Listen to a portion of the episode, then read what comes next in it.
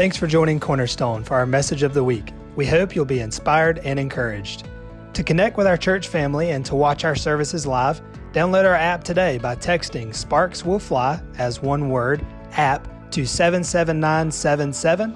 That's SPARKSWILLFLY app to seven seven nine seven seven, or by visiting us online at sparks will fly dot c c. All right, you find uh, Mark's Gospel, the eighth chapter. We're going to start in there. We got rain falling on the roof. So uh, I got up this morning. I didn't know whether to drive the boat to church or truck. So, I mean, I said, Lord Jesus. Man, it's, a, it's raining. We'll be thankful for it around April or March. It'll get dry again. So you all good? Anybody cold? All right. It is a little chilly, but I got some insulation, so I'll get warm in a minute. Amen. Mark chapter eight. Um, we are, uh, I've just been in this, I'm, I'm just been trying to, you know, if you fish a river, sometimes you get off on a little tributary, and uh, there's a lot of fish in it. So I've just been staying in the same little vein where I'm at, and um, and so I actually saw something reading uh, Mark's Gospel that I've never seen before. So I want to share this with you. In uh, Roma, in Romans, in Mark chapter eight, um, we have been looking at the book of Nehemiah. And we were talking about this on Wednesday night. Wednesday night was just, it was so good. I don't know what it was on the live stream, but I mean, the presence of the Lord was just so strong in here on Wednesday night. And um, with the men from the House of Grace and a few others that was in here, it was just very, very good. And so just to set up, because we got uh, some visitors and some that's in here that's maybe not kind of where we're at, I'll just do a recap of uh, what we want to talk about this morning. Before we do that, let's just pray. Father, we just thank you for this day, Lord. Father, we thank you for this time to get in the Word. Father, open our eyes to see. Give us ears to hear.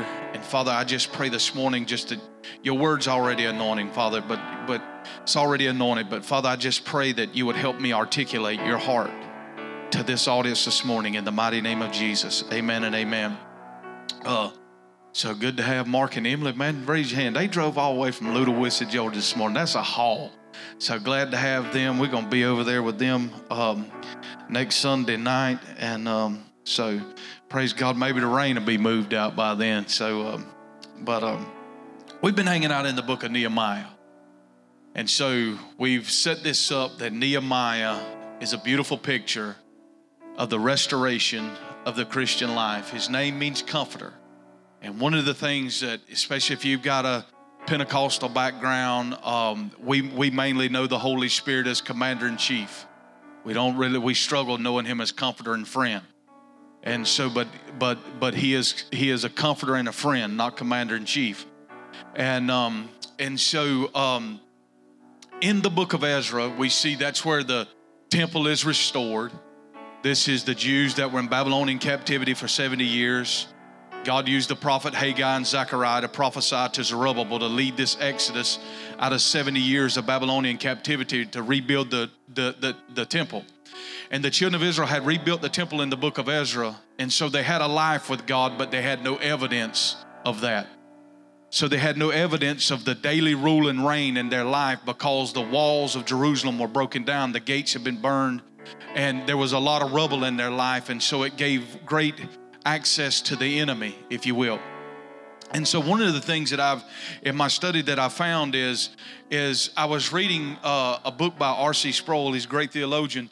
And one of the things he said that justification and sanctification are the two arms of God's love that wrap around us.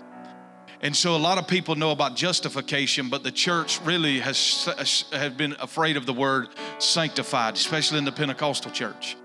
But, but, Justification and regeneration is an instantaneous process, but sanctification is an ongoing process in our life, okay? So just to give you a background, so this is where I'm going to continue to talk about.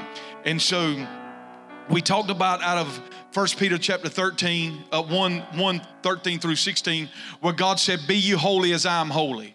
And one part of the church has embraced that is that is our that is our attire, that women can't wear makeup, need to be in long dresses. Men can't wear shorts, you know. And I, I had a friend of mine that used to be in uh, ministry with me. He said when he was a little boy that uh, he always had to swim in Levi's. Now, you get a pair of Levi's soaking wet in the ocean, you got you something to work with now. Come on now, you with me? And so, but but what we've learned is that be ye holy as I'm holy is not in your dress attire. That word holy literally means, that word holy literally means holy. God wants you complete. God wants us complete uh, spirit, soul, and body. And so, um, so this is just a process we're on. And like many, uh, you know, I believe that the Lord is going to do some amazing things at the end of this year. Uh, and there, there's just some things that have been on my heart. And um, I'll just read you this right here. Let me just say this. But I can tell you this, if God's going to do some amazing things, God needs a whole people to bring something to. Are you with me now? How many knows this? If you're not, if you're not how to taught, if you're not taught on your finances, you'll squander when God brings you finances. If you're not, I mean, so God just trying to get us whole. So I feel like that I'm, I'm to prepare, and I felt like the Lord spoke to me, and He said, "You to prepare the people even through the summer." I feel like the Lord has really highlighted the month of August to me. I don't know what's going to happen in August, and so, but I can tell you this: the other night when I was just, um, uh, I just laid down, and I felt like uh, that I shared with you a dream that I had that. Uh, in the dream, I was taken to uh, to Redding, California. I was in Chris Valentin's office. I walked in his office. I was kind of discouraged. He spoke with me for a moment, and then he stood up and he said, "The Word of God is ingrained to me." And he said that um, he said Yahweh has wrote a chapter about you. Would you like to know the, the chapter that Yahweh wrote about you? And so in the dream, he lays down on the couch. He's he's laid down on the couch. I lay on top of him with my back to his chest and two grown men. Trust me, I would be concerned if I saw two grown men laying like that. But that's the way it was in the dream. He put his arms around me. He opened the book. He opened the Bible and he turned to Isaiah chapter forty-nine and he read that chapter over me in the dream. And so I've been reading the first seven verses that really speak to me because it talks about being chosen. It talks about being handpicked. It talks about God putting the word uh, in my mouth as a, as a, to, to pierce the darkness and all of that. But the other night when I laid down, Down, I felt like the Lord says, you sure need to read the bottom of Isaiah forty-nine. And so let me read the bottom of Isaiah forty-nine to you just right here. This is starting in verse fourteen. And so it says, uh, but Zion has said, Yahweh has forsaken me. How many of you ever felt like that? Yahweh has forsaken me. My Lord has forgotten me. I'm all alone. Yahweh's response, but how could a loving mother forget her nursing child and not deeply love the one she bore? Even if there's a mother who forgets her child, I could never, no, never forget you. Can't you see I've carved your name on the palms of my hands? Your walls are always my concern. Look at this. Your children and your builders are running back to you as those who, as those who ruined and destroyed you are running away. Come on now, this is a good word right here. And um, lift up your head and look around, all around you. See all your children, your builders gather to come back to you. As surely as I live, I make this promise, says Yahweh, you will wear them like jewels as a radiant bride wears the beautiful jewelry. Jewelry, see your ruins and devastated places will soon be overcrowded with settlers while your destroyers stay far away. But you thought you had lost the children, but you will hear them say, this place is too cramped for me. Make room for me to live, to live in. And you will say to yourself, where in the world did all of these children come from? Who birthed these for me? I thought I was bereaved and barren. I thought I was all alone, forgotten in exile. So how did they get here? Look at this right here in verse twenty-two. This is what the Lord Yahweh says. Soon I will raise my hand and signal to the nation. I felt like the Lord really has highlighted this verse to me. I'm telling you, there's many in this room, in your business, in your personal life, you have felt like things have receded. You need to claim this today. You need to put this in your prayer that God is about to raise his hand and signal some things your way. In the area of business, in the area of finance, in the area of your family, even in this ministry, God says, I will raise my hand and signal. You'll say, how in the world could this be? If you've ever talked to someone who's experienced the influx of growth when it comes to ministry, you said, how did this happen? I have no idea. It's all God, friend. Are you with me now? God says, I will raise my hand and signal to them. I will bring them in. All you have to do is make, all you have to do is make preparations. You remember when the prophet came by the woman's house, she told her husband, said, listen here, we got to make room on our house for this. You with me now?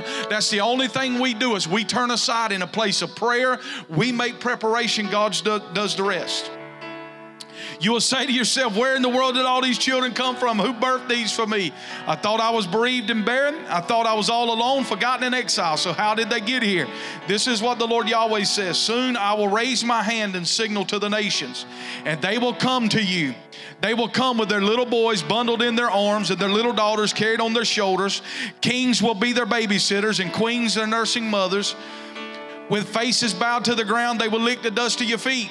Then you will know that I am Yahweh. I will never disappoint those who intertwine their hearts with mine, who can snatch the prey from the hands of the mighty warrior, rescue captives from a conqueror. But Yahweh says they will, the, the prey will be freed from the mighty warrior, and the captives will be rescued from the conqueror.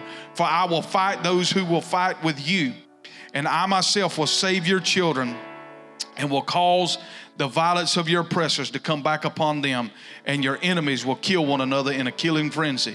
Then all the earth will know that I am Yahweh, your Savior, and your kinsman redeemer. I love the way that Brian Simmons ended that, because I've been all, all right, all right. So I just believe there's a shift happening, okay?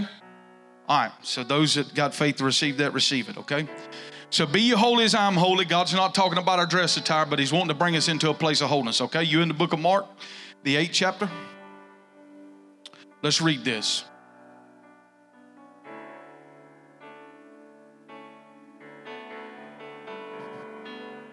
Verse twenty-two.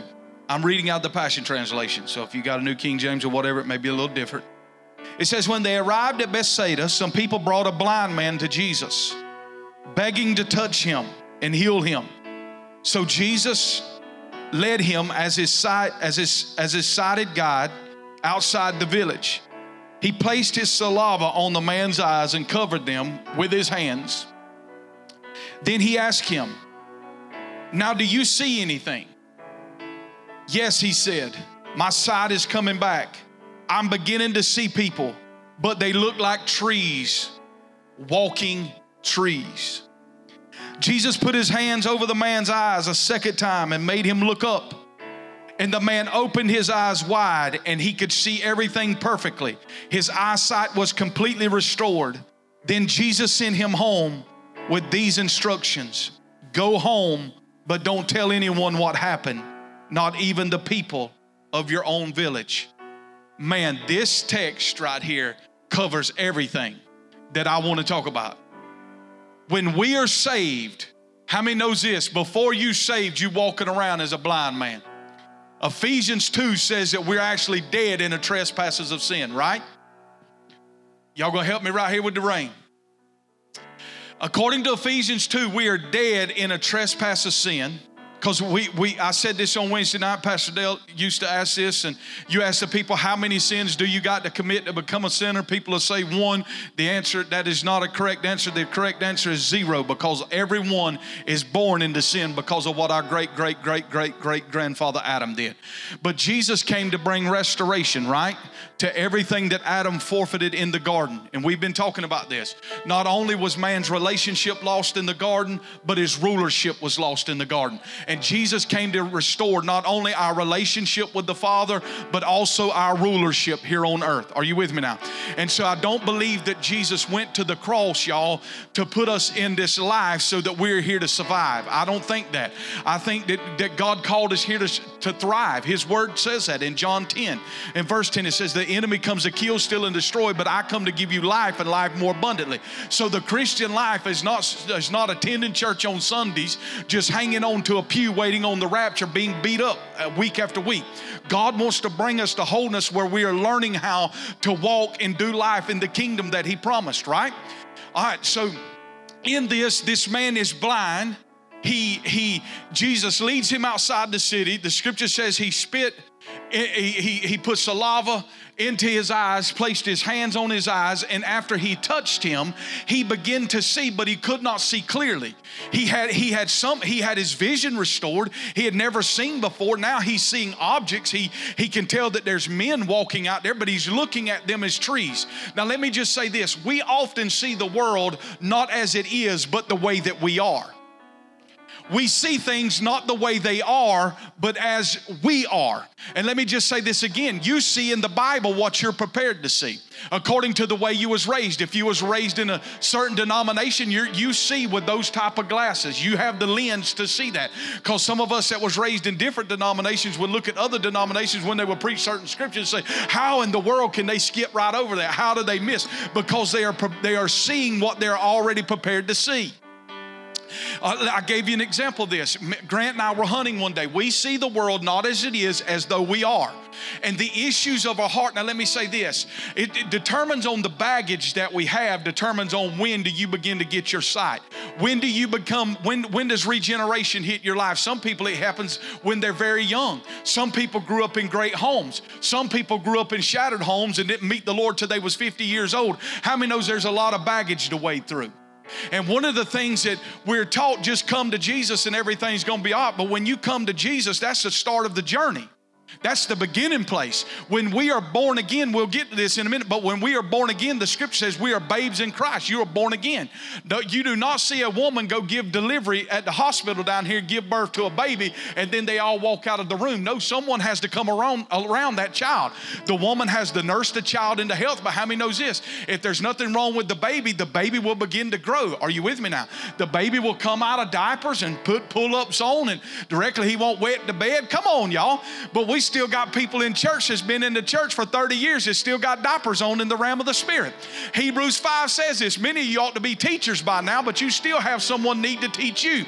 So going to church is not just, going to church is not the equivalent of transformation. It doesn't say if any man be in church, he's a new creation. It says if any man be in Christ. And when we have a relationship with Christ, I promise you, he is always prodding you to growth. He is always moving us from glory to glory. There is not recession in the kingdom. There There is only movement from glory to glory. So we're in this process. So we see the world as we tend to see it. I gave this to give you an example of this. Me and my son was hunting. We were hunting close to the landline. You know, any, any hunter knows you can hunt on the landline, just your back has to be turned to the opposing land. But I can't help it if the deer's over there. You know what I'm saying? I do have the ability to turn, and God gave me that ability. No. Are you with me? So this guy pulls up, and so I took it from my perspective. The only reason why he came down there was to try to run around on his side of the property so no deer wouldn't come out there. But immediately when I said that, and uh, Grant said, no, he said, I don't believe he saw us at all. I think he just happened to be riding down in the woods.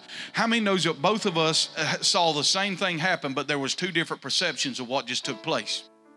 Are you with me now? Listen, you don't see the world a lot of times as it is. You see the world how how you are.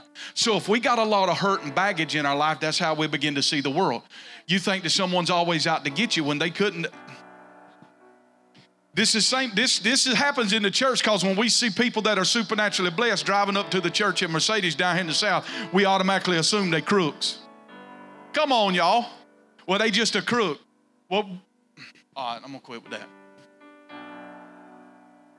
Meanwhile, we'll keep driving something that's held together by Christian bumper stickers without asking for help, and ask someone to ch- help us change the way we think. You with me now? All right. All right.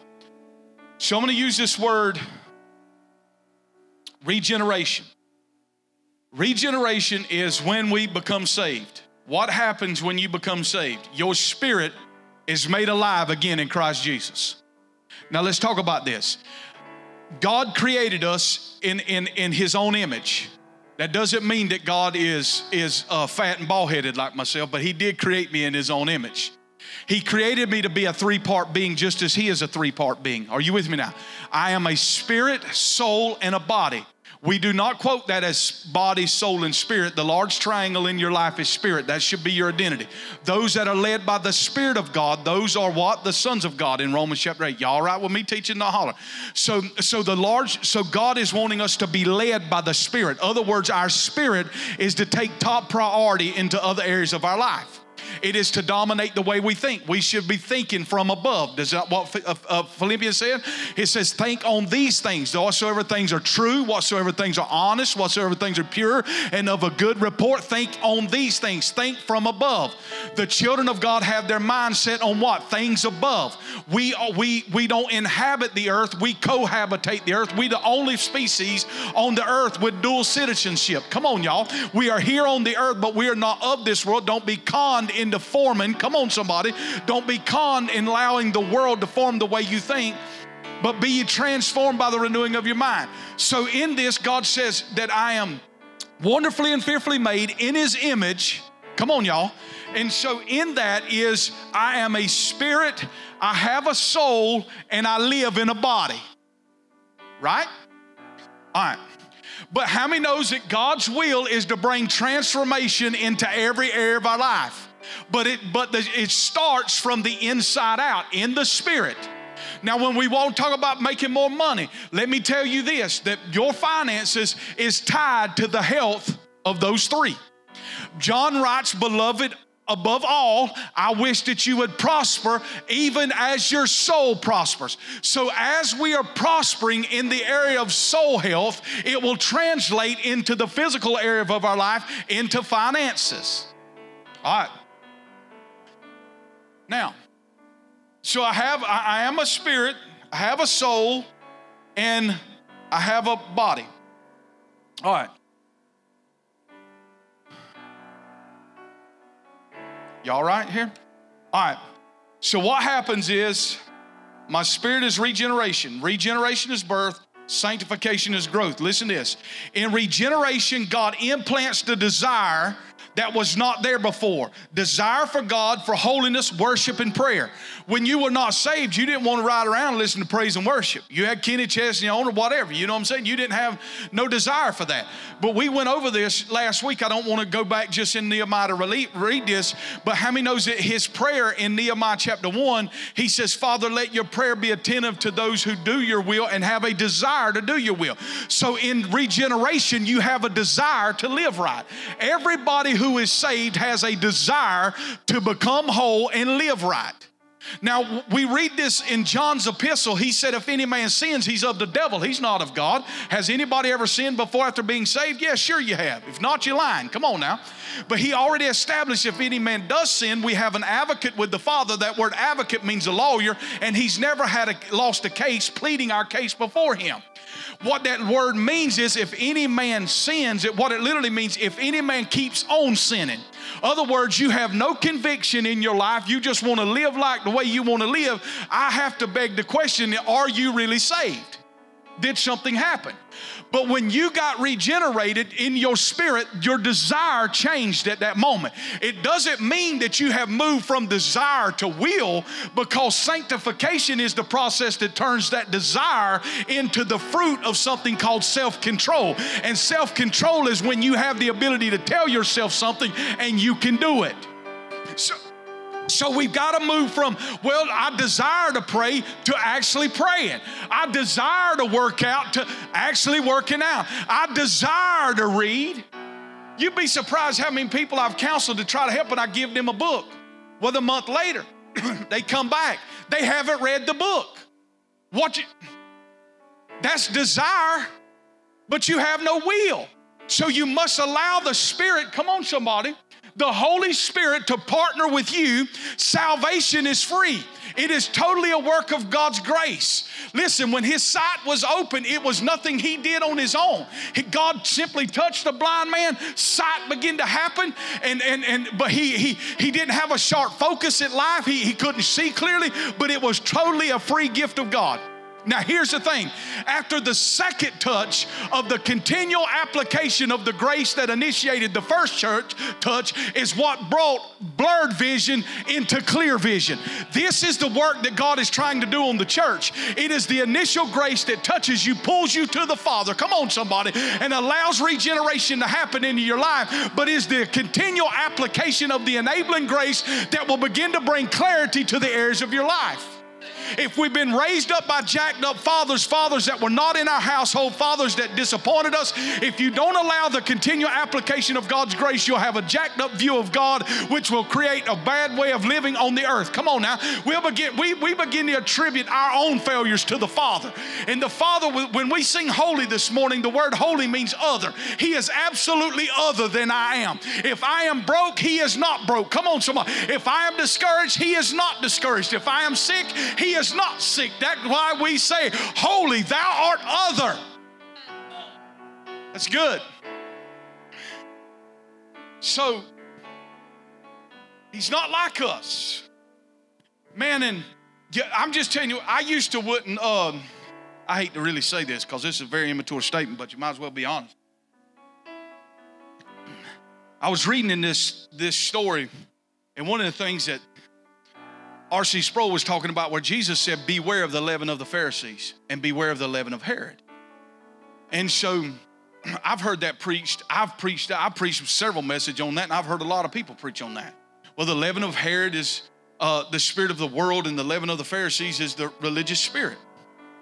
And so, but R C Sproul showed me something different about that. He talked about the leaven of, of the Pharisees being because the Pharisees was hypocritical. They were hypocrites. They had everything on the outside done right, but the inside they were ravenous wolves, which is what religion. Have you ever met people? I, I have met a lot of people that can speak Christianese. I'm talking about is very skilled in speaking Christianese. But deep in my knower, I know there's something in that person that is not, their mouth is not matching. Their, their heart does not match what their mouth says. And what happens is the danger is that the more you live in that and the more you speak with your mouth, but you don't talk with your heart, the more deceptive it becomes. So Jesus, when He uses the word beware, it was the strongest language He could have. He's saying, beware, don't you act like this and don't you live like this. Are you with me now? So there can be no true freedom come until we can be honest where we're at. You can't get, it don't matter how much, if you got someone struggling with addiction, how much you want them to be free, but they're never going to be free until they can be honest where they're at and want the freedom to come. You with me? So He talked about this thing, beware. Beware of this. Hold up, stop. If you if you went to someone's house and you saw two grown German shepherds out there on the yard and it said, beware of dog, you probably not fixing to cross the fence. But the problem is, is when we don't see the dog and we don't see no activity of the dog, we become, hey, I don't, I believe this is just for show. They really don't have one. So He shared this story of a thief that had watched this house. He had watched this neighborhood, and these people had a beware of dog sign. Had a beware of dog sign. He never saw no dog while he was scoping out there. You remember like Home Alone, how they went and checked out the neighborhood. You know what I'm saying? And so he never saw no dog on the yard. And so he, he, he, um, He waits and sees the people packing their bags. They're going on summer vacation. So he goes up in there, rings the doorbell. No one comes to it. So he takes his stuff, picks the lock, and goes inside the house. And when he goes inside the house, he, he hollers out, hey, is anyone home? No one answers back. So he said, I got this, man. We're fixing the thing. So he, he says one more time, hey, anyone home? Well, he hears a voice. And the voice says, I see you, and Jesus sees you. Startled because he thought they were gone. He takes his flashlight and begins to shine. Then he sees something over in the corner where the voice came from, and he realizes there's a cage there. And he says, my God, this is a parrot. And so he turns the lights on, and the parrot looks at him and says, I see you, and Jesus sees you. And as the parrot says, Jesus sees you again, he looks down, and there was Jesus, who was a Doberman pincher up underneath the parrot's cage. And he says, sick him, Jesus. You with me? Now, I read that to say and said that to say this. A lot of people believe in the church from the things that religion has taught us that God is ready to sick us when we fail. But here's what you got to begin to see the loving Father is this, that just as my children was learning how to ride a bike, neither one of them jumped on a bicycle. Actually, Grant, because I tried to rate, I always had him way ahead of where he was at. You know what I'm saying? So when he was four years old, Catherine had a heart attack. I come home with a brand new Honda motorcycle with training wheels on. He just turned four. His four-year-old birthday. You know what I'm saying? Which is Christmas. Gave him the dirt bike. She was having a heart attack. So Grant never learned how to ride a bicycle. He was like ten or twelve years old. You know what I'm saying? He always had motorized stuff. But how many knows this? When you're learning how to ride a bicycle, what does dad do? Or what does mom do? They run along the seat and hold it until you get your legs out from under you. This is a loving picture of the Father that you and I serve. Come on now. And just as Nehemiah, he is heartbroken over the condition of our lives. And Nehemiah sees those stones and he weeps over the burnt rubble of our lives. And he invites us, says, come, let us rebuild. Come, let us. So God is asking us on this invitation, how long do we want to live beat up? How long do we want to live broken and talk about the Christian life like it's some great thing, but yet we ourselves live in shambles? God is just looking for honesty from us and say, you know what? My marriage is jacked up. I got all things wrong. But I invite your work, Holy Spirit. So regeneration is absolutely free. It's the touching of the eyes and instant sight comes. Instant sight comes. Sanctification is an ongoing process, and it is a partnership you have with the Holy Spirit, working with the Holy Spirit to get things out of your life. Now, this author I was reading the other night, which is phenomenal, it's called uh, The Foolishness of Jesus by Brennan Manning. Being foolish for Jesus, something like that. He shares his story. He shares his story of this little boy. This little boy's named Willie. And Willie's got some issues going on in his life. He had something like when he was when he was born that actually messed up his leg. And then he's he's a little Spanish kid, and he's got skin pigmentation that's so bad, so he's got blotches on his skin or whatever. And so what do you think happens when Willie goes to school? Because kids are such loving and uh, giving children at school, he's he's made fun of every day. He's made fun of every day. And his family's very poor or whatever, and Willie's been saving all of his little birthday coins and everything that he gets, and there's a fair coming up, and so Willie wants to go to the fair. And so at school, he's not known as Willie. They call him Speckled Trout. And they make fun of him. They do tug of war and release the rope so that Willie's dragged in the mud, and he's just made fun of every day. And so one of the things, so as he's going to this fair, and Brennan Manning has a, has a, I mean, he has a unique writing ability to portray Jesus in about anything. And so um, he's really, what he's talking about in this book is Luke fifteen is the story of the prodigal son, the story of the woman who loses the coin, and the shepherd that leaves the ninety-nine. He's talking about the gospel within the gospel. How many knows that Luke fifteen is an amazing thing of the Father? Are you with me now? He does leave the ninety-nine to go after the one. He does search for the lost coin with the illumination of the Holy Holy Spirit. And he is the Father waiting on the porch, waiting on our return home, because he knows that we cannot make it living on the husk. Church, I'm just telling you, God's calling us home to the place of wholeness, to get out of the pig pens of our lives. Come on now. Are you with me now? And so, so Willie meets this guy, and Brennan writes him as the medicine man. And the medicine man has this, this orange, this bottle of orange liquid. And he told Willie, he said, if you'll put it, if you'll put it, if you'll sprinkle three drops, three drops on your heart every night, he said, your whole life will change. And so he he he he he befriends Willie, and Willie never had a friend like this. And he told him all the things that he would do. And so when he tells him all the things that he would do, Willie said, you know what? I could never be a friend back like that to you. But the, but the medicine man told him, he said, oh, it, it doesn't matter what you do. I keep my covenant on my friendship with you. How many knows in the, how many knows when God gave out the Ten Commandments that three thousand men died that day? And it was you shall not, you shall not. But if you read in, if you read in Hebrews, but when God gave the Spirit, come on, at the day of Pentecost, three thousand men were born again. three thousand were saved. And then if you read about God's new covenant in Hebrews, it's not about you will, but it's what I will. Come on, y'all. This is about I will. This is a picture of justification. Justification is just as you never did it. It is a free gift from God, and we are justified in the sight of, in the sight of God. And you're never going to live that way until you believe what happened.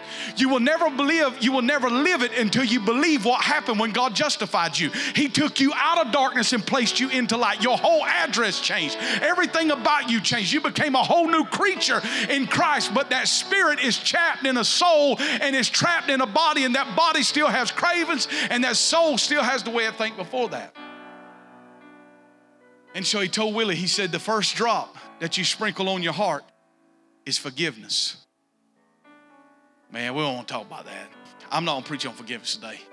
But how many knows forgiveness is not an easy thing? That's the reason why people don't do it. And we feel justified the old way we think. Retaliation. Forgiveness, I mean, I want I want justice. I am a very justice-wired person. You know what I'm saying? That's why I can watch the O J trial like and hope they're going to hang him outside. I'm crying out for justice. But the glove didn't fit. But how many knows that God is justice, but he, but he tri- but mercy triumphs over, ju- uh, over judgment? God cries for mercy. And what, what you got to understand, if you can't forgive, God can't forgive you. In the model prayer that Jesus told us, he said, forgive those who trespass against me. As I, I forgive those who trespass against me as you forgive me of my trespasses, right? So there can be no forgiveness of my sin until I forgive those others. So Willie started sprinkling this on his heart, forgiveness, forgiveness. What do you think happened after that relationship with the medicine man and they become friends? Come on, y'all, this is a picture of Jesus. And he's writing him as the medicine man. See, a lot of churches be getting mad about that. Think it's voodoo or something. But anyhow, he sprinkles that on there. Then the next drop is truth. And the third drop is joy. And so finally, young Willie is down beside his bed. And now he's praying for the ones that call him speckled trout. He's forgiven them. He's forg- And he says, you know what? Even if the medicine man don't heal my crooked leg like he promised, he said it doesn't matter anymore, because what happened is God healed his heart. Come on, somebody. And what had him in bondage was that he wanted retaliation and what he wanted for those who, who had done him wrong. Come on, are you with me now? But when he released that, you know what happened? Everything at Willie's school began to change. They quit making fun of him. Come on now. I'm just telling you the power of forgiveness. All right. Man, I got to keep going. I got a long ways to go. All right.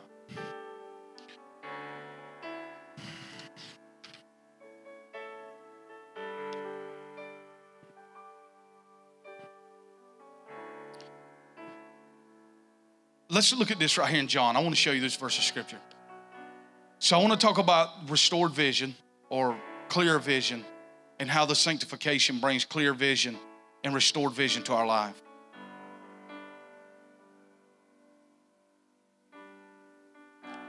Someone say, you know what, Pastor, I just don't understand how I get I get so far and then it seems like I regress and go backwards. I just can't seem to get over these certain areas of my life. The process is called sanctification. That's the cure. And one of the things that I noticed with the prayer movement, if you notice like anywhere there's a prophetic prayer movement, one of the things that you'll see that these people are highly trained in the area of sozo, theophastic healing, and all of these things that accompanies the prayer movement. And then you get into the revival movements. All we just cry for the power of God to come hit people. You know what I'm saying? And just, I mean, y'all just y'all just need more power on your life and all of this. You know what I'm saying? I, I don't think that one people's got it right and the other person's got it wrong. I think we what we need is a unity to happen in the body of Christ, that we can all eat from all each other's uh, uh, uh, trays that we're toting. Are you with me now? I think what has happened is the enemy has brought a disunification and a disjointment to the body, which has called us to not benefit from other areas of ministry. Man, you got to be crazy if you can't benefit from Charles Stanley teaching you the gospel. Come on now. You got to be crazy if you can't if you can't benefit from some of T D Jakes' power speeches. I mean, are you with me now? And so here's the thing. I mean, the, the, every person is running. The Father is like the multicolored jacket that he put around Joseph. That is a picture of the manifold wisdom of God being wrapped around the body of people. Are you with me now? And so we've got to learn how to eat. Listen, where I used to, I used to wouldn't read a book if it wasn't in my vein. But you know what? Let me tell you what just eating in your own sect, that's a homosexual church. A homosexual church is only in, is only in intimacy with its own kind. Come on now. And we got a homosexual church trying to remove that spirit spirit from the earth. Until we can get unified and start feeding from other veins that don't look like you, act like you, or talk like you, we're not going to grow up. So I get this book from a Catholic priest, and I told God, I don't know if I'm reading something from a Catholic priest. That Catholic priest taught me more than about the twenty-five hundred other books I just read. Not twenty-five hundred, but let's say twenty-five, okay? And so I began to learn from him, and, what, and where did he get this? He had to get outside the walls of his confinement of what he said. That's the only way you're going to grow financially or any area in your life. You got to get out of the fences that you've been raised in. If you've been in the same church your whole life because granny's name's on the end of the pew, you are not going to grow. Come on, y'all. I'm just trying to be honest with you. Zacchaeus was of little stature, but he climbed a sycamore tree because he wanted to see Jesus for who he was. If you want to grow, it will cause you to climb. It will cause you to look outside the confinement of what you've been raised in, what you've always been taught. Come on now. I remember the first time I left the church I was raised in, we wasn't taught anything about no spiritual gifts. I didn't know nothing about prophecy, speaking in tongues, none of, didn't know any of that till I went to a church that was a little, a little deeper of the river than what we were in. It's time that the church get out of the shallow end of the pool and let deep call unto deep and take us to some deep things. So, you with me? All right. John three, let's look at this. Now there was a prominent religious leader among the Jews named Nicodemus. Praise God. Is anybody in here trained in casting out spirits? We're not playing. Let me read you something right here. I'm going to be done in about fifteen minutes right here. I wrote this the other night. This was probably a couple weeks ago after we had met down at the cabin. I sat in the bed and I typed this out. Um, but I do believe some things are changing, and God's trying to change the way we do church. So I just simply titled this a, a new model, or you could title it whatever. And um, I just said, while the world is, uh, with the world, with the world changing so fast around us, so many are looking for the perfect model to stay afoot in this rapid, ch- in this rapid change. Whether it's business or ministry, change is always evident. If we're going to to survive, we must be willing to embrace the winds of change. There's something, certainly nothing wrong with looking to successful businesses or ministries and gleaning from what they have to offer. I have personally benefited uh, greatly from this. However, I don't believe the heart of the Father is to establish imitations or cheap replicas in a region. He desires to give fresh, authentic wine flowing from the hearts of encounter. The blueprint for a city starts in the heart of a man. That's always where it starts. You can't read the Bible and not see that. In Luke twenty-nine forty-one, as Jesus approached Jerusalem, he saw the city and wept. So many only see their ministry and church and vision. You will never know you are called. You will know you will know you are called to a city by the tears you have for the people of that area. I believe the model we need in this hour is not found in a textbook. For the late, uh, is not found in a. Lord, I need a bigger thing right here. Um, is not found in a textbook or the latest church planting seminar. It is found on the mountain of intercession. Like Moses, we are able to peer into another dimension and get his heart and bring it down the mountain to the people.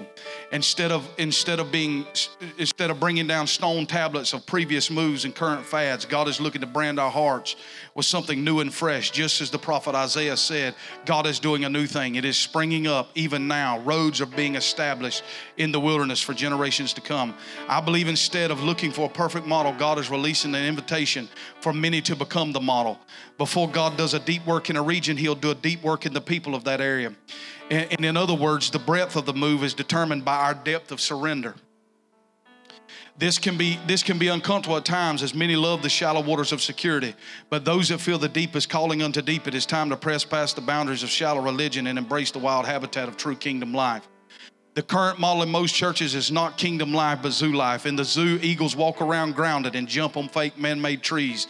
The eagle was never meant to be grounded, but soaring in the heights. In the zoo, the eagle is grounded for our entertainment and our viewing pleasure. Does this sound familiar? We're told to keep our services short and non-offensive. For heaven's sakes, don't preach anything that contradicts the rules of the zoo. Friends, Jesus didn't go to the cross to establish us in a zoo. He went to the cross to establish us in his kingdom. Proverbs fourteen four says that where there is no where there is no oxen, the, man, the manger remains clean, but much revenue comes by the strength of the ox. The model we need in this hour is not found in the latest trends, but in an ancient text in Acts one and eight, you shall receive power after the Holy Spirit comes upon you. The disciples were not sent to a seminar. They were not sent to some growth expert, but an upper room to tarry until they were clothed with power. If we want the power of God in our churches, we definitely going to have to remove the fences and get out of the shallow end of the pool, roll up our sleeves and deal with a few messes, maybe even lose some disgruntled members. I've heard it said that I will trade people for presents, but I will never, I will never trade presents for, I will trade people for presents, but never presents for people. God is looking for a place where He alone can rule and reign. He is leading us into the wilderness where the wild things are. It is the wilderness that we learn to trust who He really is. He gives us fresh insight to His heart and an encounter with the Holy Spirit. Let His kingdom come. Your will be done on earth as it is in heaven. Let us not be afraid in this hour to preach truth, but stand in the power of His might. I believe some things are changing. And God is looking for an authentic people. He's looking for people of authenticity. And the only way we're ever going to be authentic, authentic is learn vulnerability, and that is the only way we're ever going to walk in freedom. The ability to tell my whole story about where I'm really at. And the deal is we go to church, act like we got cleared vision because we've got one touch of grace on our life. Meanwhile, we're not honest about where we're at. Meanwhile, we continue to divorce, we continue to go further in debt, and all of these other things are happening in our lives. God is looking for authentic people who can be honest and say, this is where we really at. What I found to be true, you can preach with power, you can, you can, you can lay your hands on the sick, you can be blessed financially and still be in a jacked up life. Don't tell me, I've seen it. I've seen preachers preach every Sunday under a dynamic anointing and having an affair, a three-year affair going on, and every Sunday preached under a dynamic anointing. Don't be fooled. That is a gift in operation, but they have long lost relationship. And God is sick. I mean, I'm telling you, what. Here's what we do. We ask God to just bless our gift, Lord. Just bless our gift. You want to see a gift? Celine Dion's got a gift. Whitney Houston had a gift. Go watch her sing at the Super Bowl. That's a gift. But it doesn't mean that her heart's right. She's not walking in freedom. Michael Jackson was probably one of the most gifted people of my entire lifetime. Show me somebody that can dance and moonwalk like that. But he died. Look at Elvis Presley. With all the money in the world. But he wrote, I feel so lonely, I could cry. The only void that can fix that is the gospel and the goodness of God and Him being restored back to the heart of His Father. Come on, this is the only thing. So people that are overeating, people that are doing all kind of stuff from, from any type of grotesque sin you want to talk about, it is not, that's not the problem. That is a symptom. The real problem is a void in their heart that they're looking to fill. And it can only be filled by the love of the Father. And He's calling us to this place. Get out of the pig pens of life. Come back to the house. Come on, you're not going to live like a hired servant. You're a son. Live. Come back in. All right, so let's finish up right here. I, I won't be able to get to most of this, but let's finish up in John chapter three. So there was a prominent religious leader among the Jews named Nicodemus, who was part of the sect called the Pharisees and a member of the Jewish ruling council. One night, he secretly came to Jesus and said, Master, we know that thou art a teacher from God, for no one performs the miracle signs that you do unless God's power is with him. Jesus answered Nicodemus, listen to this eternal truth. Before a person can what? Perceive God's kingdom realm. Before a person can see the kingdom, he has to be what? Regenerated, born again. So what happens when you get saved? Your spiritual eyes are open, and now you perceive a kingdom. You perceive a life that I just wrote about that is not zoo life, but there is a real kingdom with real power and a real king walking with dominion. Now, if we're in the kingdom of God and we have a real king that's got real dominion and power, that means when cancer comes in this building, they should leave healed. I'm reading a book. It's about four inches thick right now. about health, and one of the things that this guy wrote in there is he said after after years of praying for the sick and, and studying all these different ones, what I found to be true, that was only five percent of the people getting healed. So there's got to be a more excellent way. Now notice this, in the Gospels, Jesus demonstrates the power over sickness and disease. But when we get in Romans and Corinthians, you don't see the power demonstrated over disease and, and things like that. What you are taught is the doctrine of Christ and how to live your life. I don't believe it is God's divine will to heal us. I believe it is God's divine will for us to be in health and have no need of healing. I believe it is God's divine will, not for us to walk in repentance, but have no need of repentance. Why? Because Jesus said he leaves the ninety-nine and go over the one, and there's more rejoicing over the one than the ninety-nine who doesn't need to repent. So that means there's got to be a lot of teaching taught in the house of God on how we live and how we think. Because we can't eat Little Debbie three days a week, pork every night, come on somebody, and expect to be in divine health. Oh, preacher, don't tell me what I can eat and what I can't eat. I'm in freedom. When the Bible says, be careful with your freedom and liberty, lest you become under bondage with it. Now, don't talk. Paul even said, if eating meat would cause my brother to stumble, I would refrain from meat, even though it's a liberty. All things are free to us, friend. But it doesn't mean all things are good. Now, I love a set of baby back ribs as good as anybody else, but that should not be your diet five nights a week. Neither should fried chicken be your diet five nights a week. All right, I'm going to quit with that. And I can preach it too, because, I mean, you know what I'm saying? If you were standing up here one hundred thirty pounds, I mean, people be challenged by that. But they say, I got too much weight too, and say, you know what? But here's the thing. I've had to rethink some things. I don't eat that way anymore.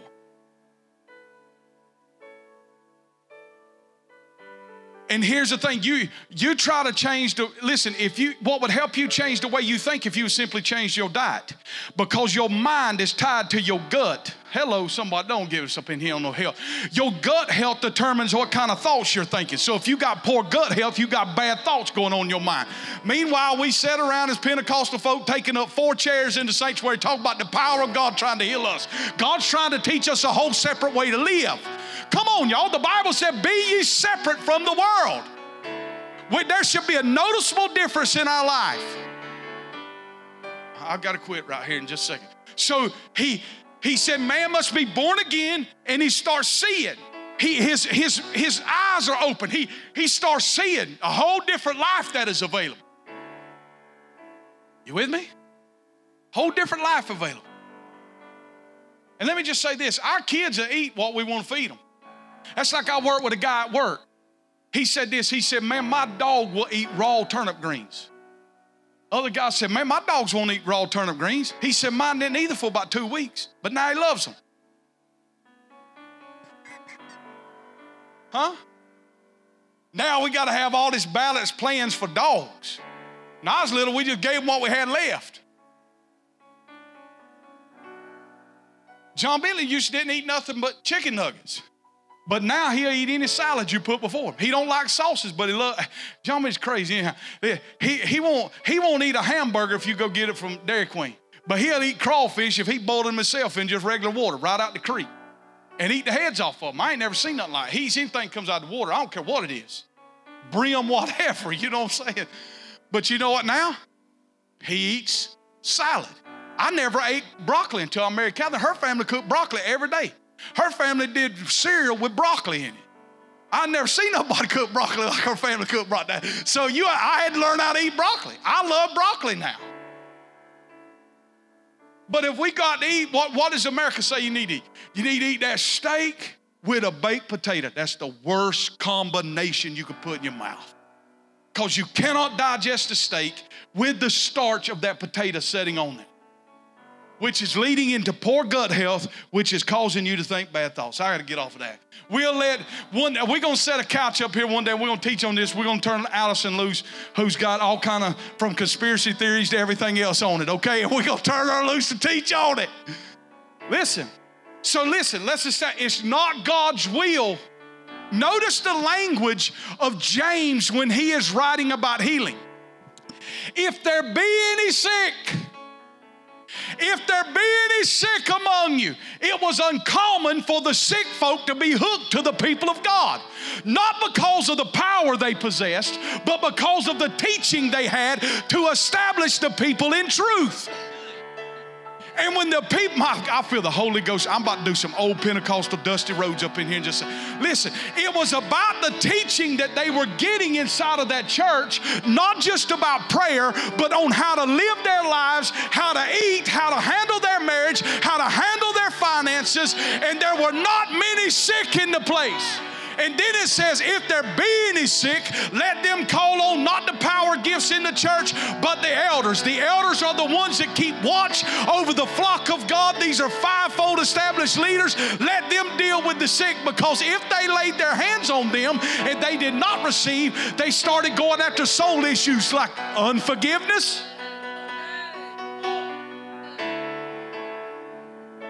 That's why Hebrews talks about deal with the unforgiveness, lest a bitter root.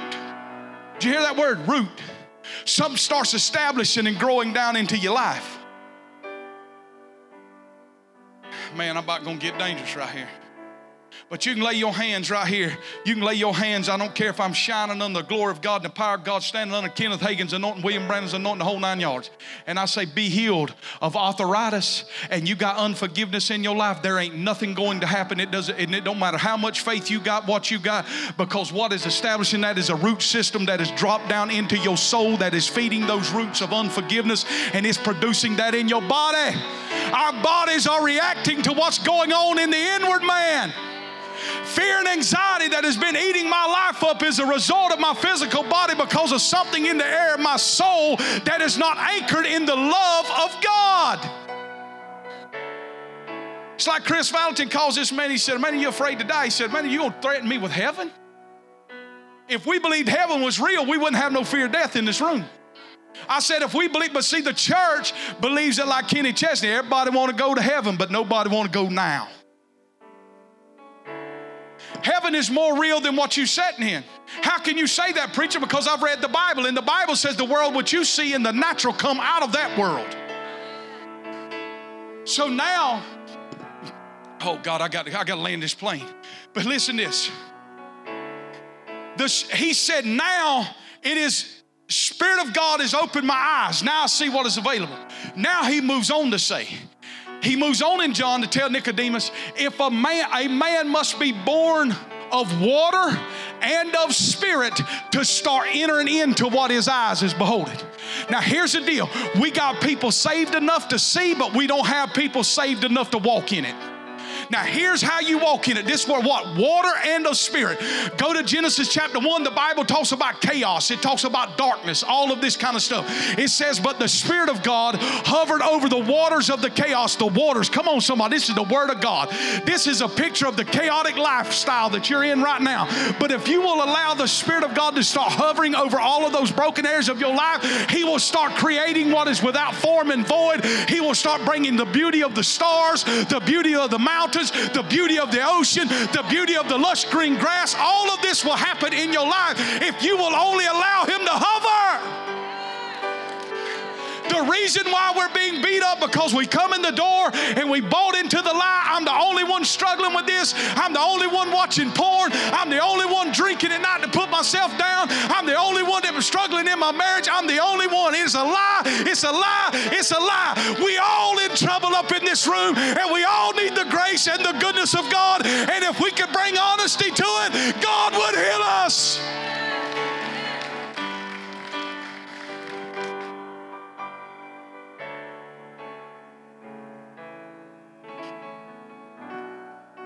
Oh my God. If a man's born of water and of spirit, he will start entering into the kingdom. Where's the king? The king's domain. Then rulership will be restored back into my life. I will start walking in self-control. I will start walking in all that God designed for me. I ain't got time to go further. But for homework, let's turn to the book of Ephesians, chapter two. And let's read those first ten verses. And he talks about you were once in darkness, but now God has brought you in the light. And he talks about that light transforming your life. God, I need to get on the treadmill. I'm out of breath hollering like this. Listen, regeneration is the starting point. The Christian life is not a circle, but linear. It has a beginning and it has an end and it has a middle part. God is moving us from faith to faith, glory to glory.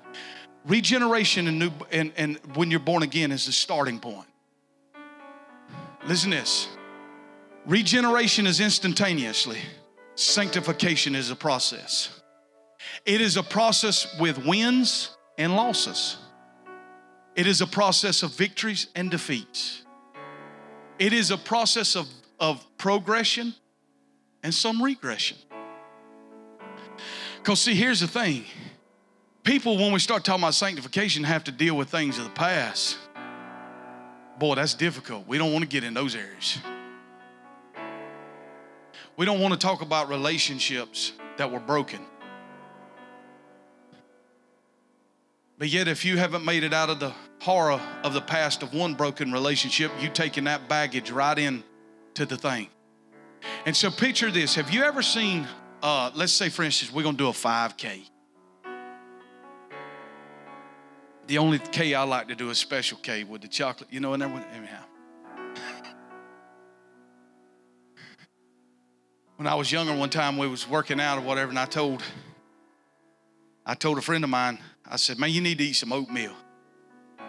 And um, so he come out here, and every time we go to the gym, he'd have an oatmeal pie in his hand. He said, I've been eating this oatmeal. He said, I don't believe it's doing nothing. No, I'm talking about the kind you got to cook on the stove. Feel like you're eating raw hay. That's kind of, I'm like, Lord Jesus.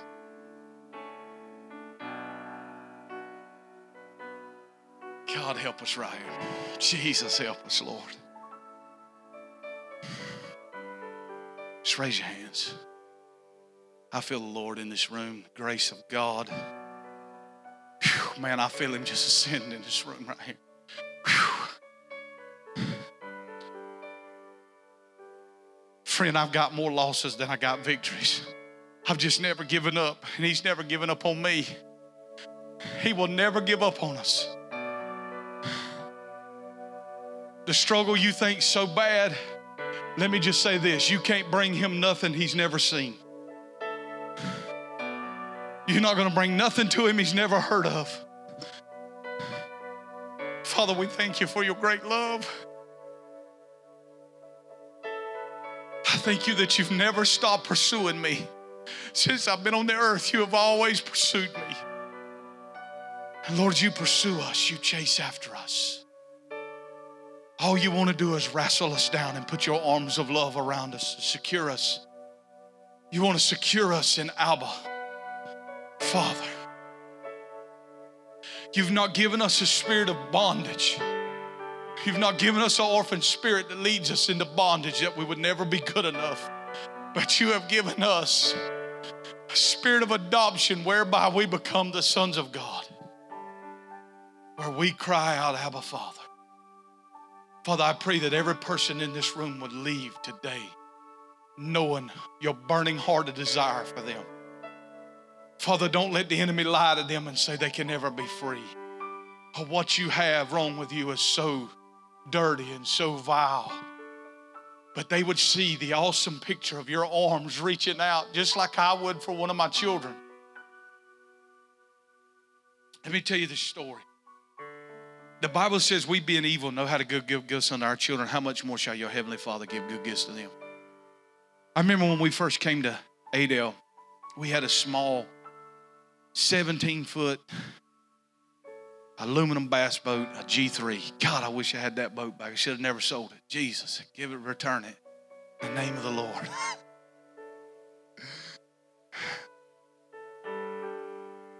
Mister Jimmy D bought it from him. May Father, may you speak to him. Convict his heart. No, I'm like, uh, it was just a jam up small boat for rivers and small lake bass fishing. We loved it. I remember being on that boat one day and we was in the little river. We was fishing for brim. We had little trigger spins, just casting underneath those wax myrtles, letting a cricket fall down by the bank, catching red breasts. John Min was small then. I don't know, he might have been, what, six or seven years old. and I had threw, and my line got caught in a little wax myrtle, and I just took the trolling motor, touched it, and went over to, to it. I didn't see it, but it was just hanging down like this, and on the back side of that wax myrtle was a red wasp nest about the size baseball cap. And when I snatched that line, we was three feet from it, and they just hit him instantly. I mean, like ten to fifteen. And I remember his scream was, "Daddy." Had I thought through it, I, what I should have done was knocked him off the boat into the water. And but who want parent wants to knock the kid off in the river? You know what I'm saying? But immediately when he let out the cry, "Daddy," and I knew he was in danger, and I knew something was wrong, everything within my physical being was to, to bring healing, care to that right there. Let me tell you, the lie that we believe is because we pray that our Father don't hear us. God, you don't even care. God, you don't even care where I'm at. But Nehemiah, when he was told of the condition, from secondhand knowledge, he had never seen Jerusalem. He was born in Babylonian captivity. Tears was rolling down his face. He risked his own life because he was a cupbearer to the king. And if you had poor countenance in the king and you brought the king sadness, you were killed. And he goes right before Artaxerxes the king. And he said, "I must give me favor to go back to Jerusalem to help my people." The king says, "Not only will I give you the time off, I'm going to pay you while you're gone. And I'm going to summon other kings in that region to send the timbers and everything you need to complete the task." Let me tell you this morning that God's got everything he needs to complete the task in your life. And I live with the promise, why for the Lord in this room.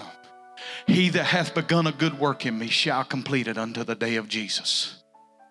And whatever darkness I find myself in, there's not too dark that a light can't pierce the darkness.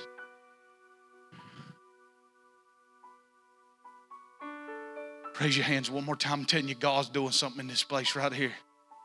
What I had to learn, I'm breaking my theology about deliverance, is that you got to bring people forward. They got to throw up in the floor. And well, it is simply you releasing the lie and embracing the truth to come back into your life. Nehemiah, when he showed up in Jerusalem and he began to tell them, he said, the, the hand of my God is upon my life to accomplish this, and God's given me great favor with the king. The Holy Spirit has got great favor with the king, and he come with all the resources this morning.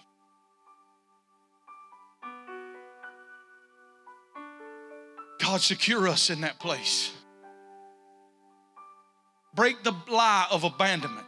It was Jim Baker who wrote "I Was Wrong" when he was thrown into the cop car, when the cops pulled at his place, the P T L property, and arrested him for embezzlement, and all, all over the news, Jim Baker goes down.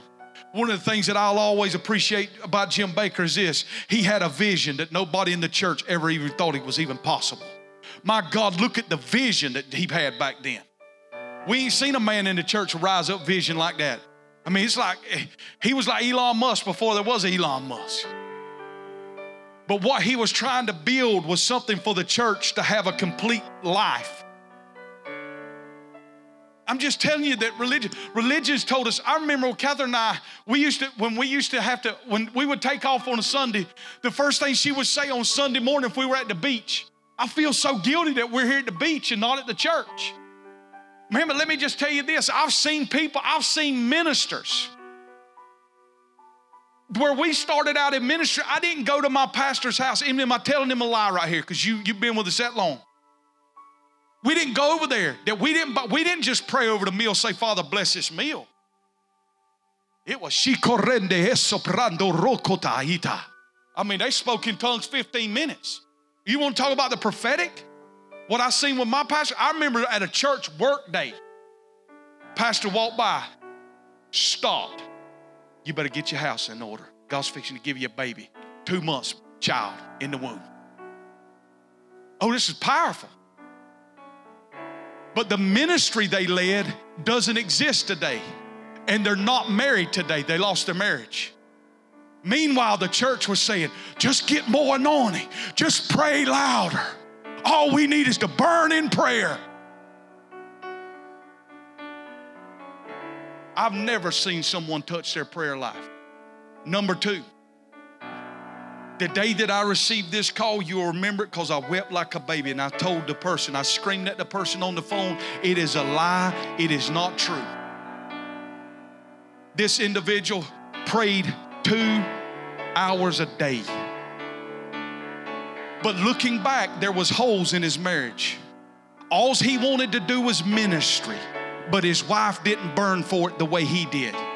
So see, it doesn't matter if you're lusting after an eight-point buck or if you're lusting after the opposite sex. It don't matter. Lust is lust. It don't matter if you're lusting after your job.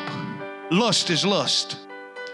And so what he wanted to do was be the greatest preacher that ever graced the planet. And it was an uncontrollable lust that was in his heart. And in a moment of weakness, God turned that uncontrollable lust to his secretary, and everything was lost in that moment. Nobody told us. Nobody told us you need to take off. You need to vacate. You need to recreate. That's called recreation is recreation. So now what I found, it doesn't matter if I'm Sunday morning holding this mic in the hand or if I'm Sunday morning on the bow of that boat snatching trout, snapper, whatever out of the ocean, that God is one hundred percent in love with me and he's one hundred percent pleased with me because my identity don't come from what I'm doing this morning. If I never touch another mic, I'm called and was hand chosen by him before the foundations of the world. This don't get my rocks off, friend.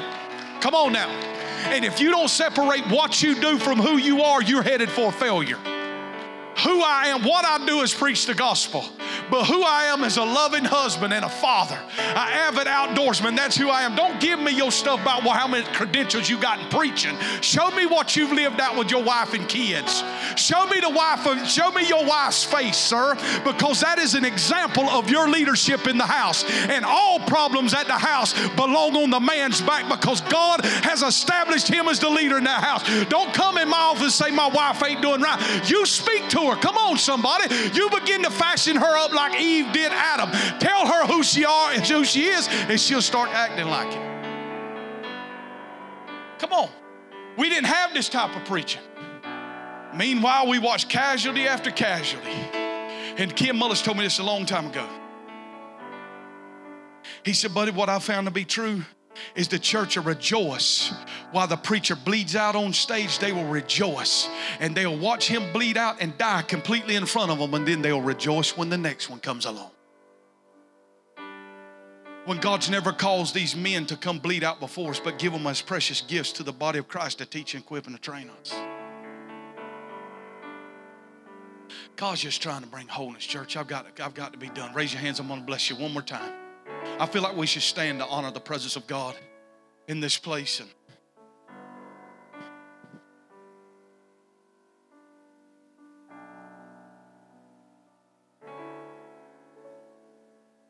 I was listening to Ron Ash the other day, and he said this. He said, I was preaching Manpower for T D Jakes, preaching for Bishop Long. He was preaching in the greatest Christian circles that there was able to be preached. He said, my offerings were fifty thousand dollars a weekend. This is back in the day. That ain't counting what you get when you run the circuit today. He said, I was never one time asked, how's your prayer life? How's your soul health? I was never asked one time about my relationship with Jesus. I was asked this, how much money you taking up? How many bookings you got? Where's the next place you're traveling to? Meanwhile, church, I'm just telling you, has anybody ever read God's Generals? Meanwhile, we watched a Bishop Eddie Long that had biceps like water mains dry up to one hundred thirty pounds and go in the grave. The very one I just mentioned to you that I was listening to, probably one of the greatest scholastic minds of our entire lifetime. At forty-four years old, in the grave.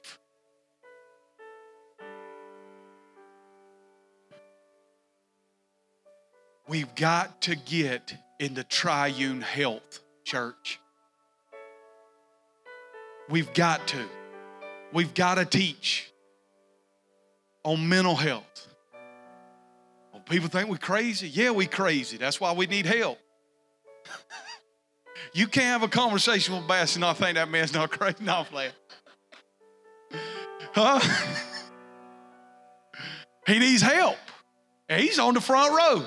So if that tells you anything, we got to have a lot of help up in here, including the one holding the mic. Jesus said, if a man's not sick, he have no need of a physician. God, I'm sick. I need you, Lord. Man, I'm telling you, this has been my prayer. God, I'm so messed up. Help me.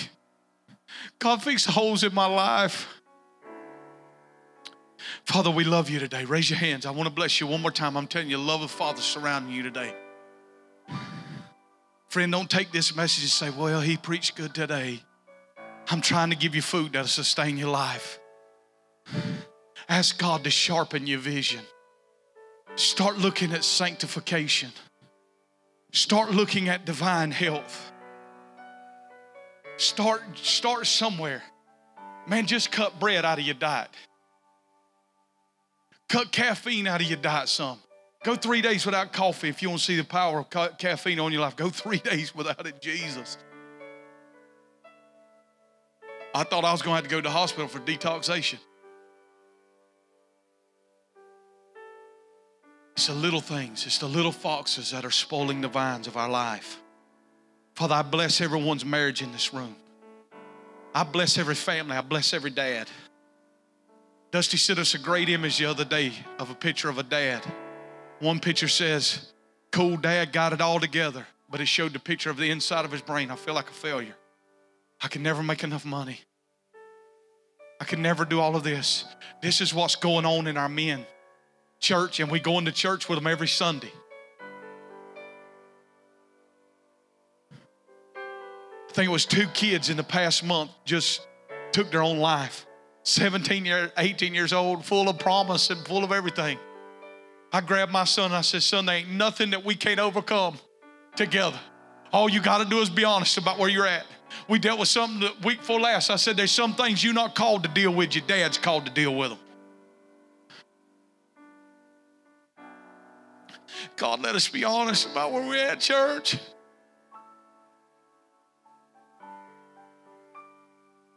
Father, bring healing. Bring healing to us, Lord. Bring healing to us, Lord. Bring healing to us, Lord.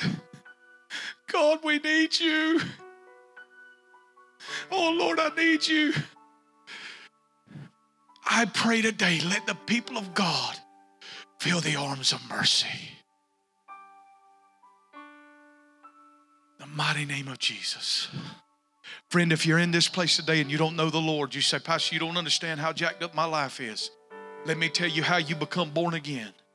You simply take with your heart position toward heaven. You take your mouth to match up with your heart. And you say, Father, I pray that you would forgive me. But if you will come into my life today, I'll make you Lord of my life.